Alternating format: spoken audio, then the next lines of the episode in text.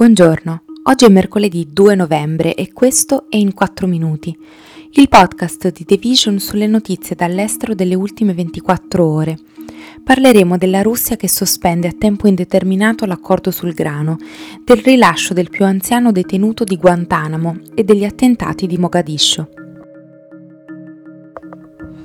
Tre navi di grano sono salpate martedì dai porti ucraini del Mar Nero, ma le Nazioni Unite hanno affermato che nessuna nave sarebbe partita mercoledì, sollevando dubbi su quanto tempo ancora potrà continuare l'accordo per il passaggio sicuro delle navi che trasportano cereali, mediato questa estate dall'ONU stessa e dalla Turchia, a seguito della decisione del presidente Vladimir Putin di sospendere la partecipazione di Mosca al programma, dopo aver accusato l'Ucraina di un attacco nel fine settimana alla sua flotta navale a Sebastopoli.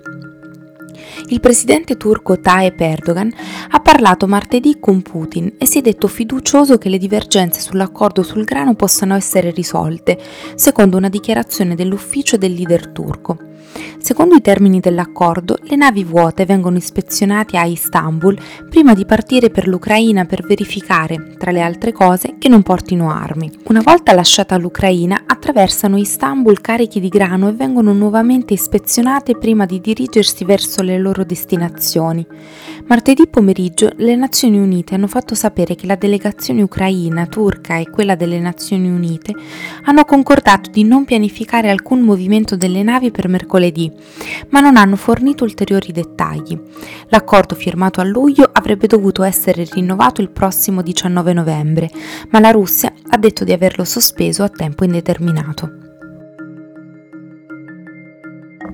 Gli Stati Uniti hanno rilasciato dal carcere di Guantanamo il più anziano prigioniero della guerra al terrorismo dell'esercito americano dichiarata dopo l'attacco dell'11 settembre 2001, un uomo d'affari pakistano di 75 anni che è stato trattenuto per quasi due decenni come sospetto simpatizzante di Al-Qaeda, anche se non è mai stato formalmente accusato di un crimine.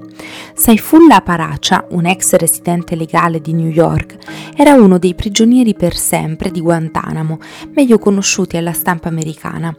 Era stato arrestato nel 2003 a 56 anni in un'operazione dell'FBI in Thailandia e accusato di aver aiutato Khalid Sheikh Mohammed, un terrorista pakistano famoso per avere almeno 50 pseudonimi e le mani in pasta in una serie di stragi di civili, tra cui l'attacco alle Torri Gemelle.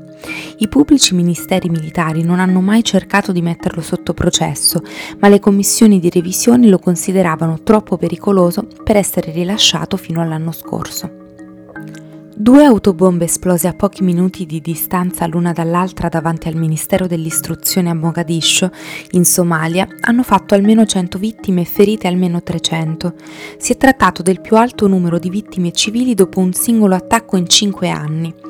L'attentato non è stato rivendicato da nessun gruppo, ma secondo il governo centrale il responsabile è la milizia di Al-Shabaab, legata ad Al-Qaeda, e che, quando il numero delle vittime è così elevato, è nota per non identificarsi mai. Secondo i testimoni ci sono state due esplosioni, una che ha lasciato la strada disseminata di morti e feriti che gridavano aiuto e un'altra che ha preso di mira i primi soccorritori come spesso succede in questi casi. L'attacco è avvenuto nello stesso mese e nello stesso luogo in cui un camion bomba ha ucciso più di 500 civili nel 2017.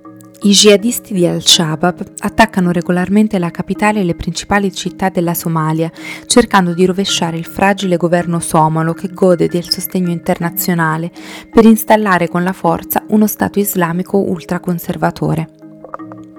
Questo è tutto da The Vision, a domani!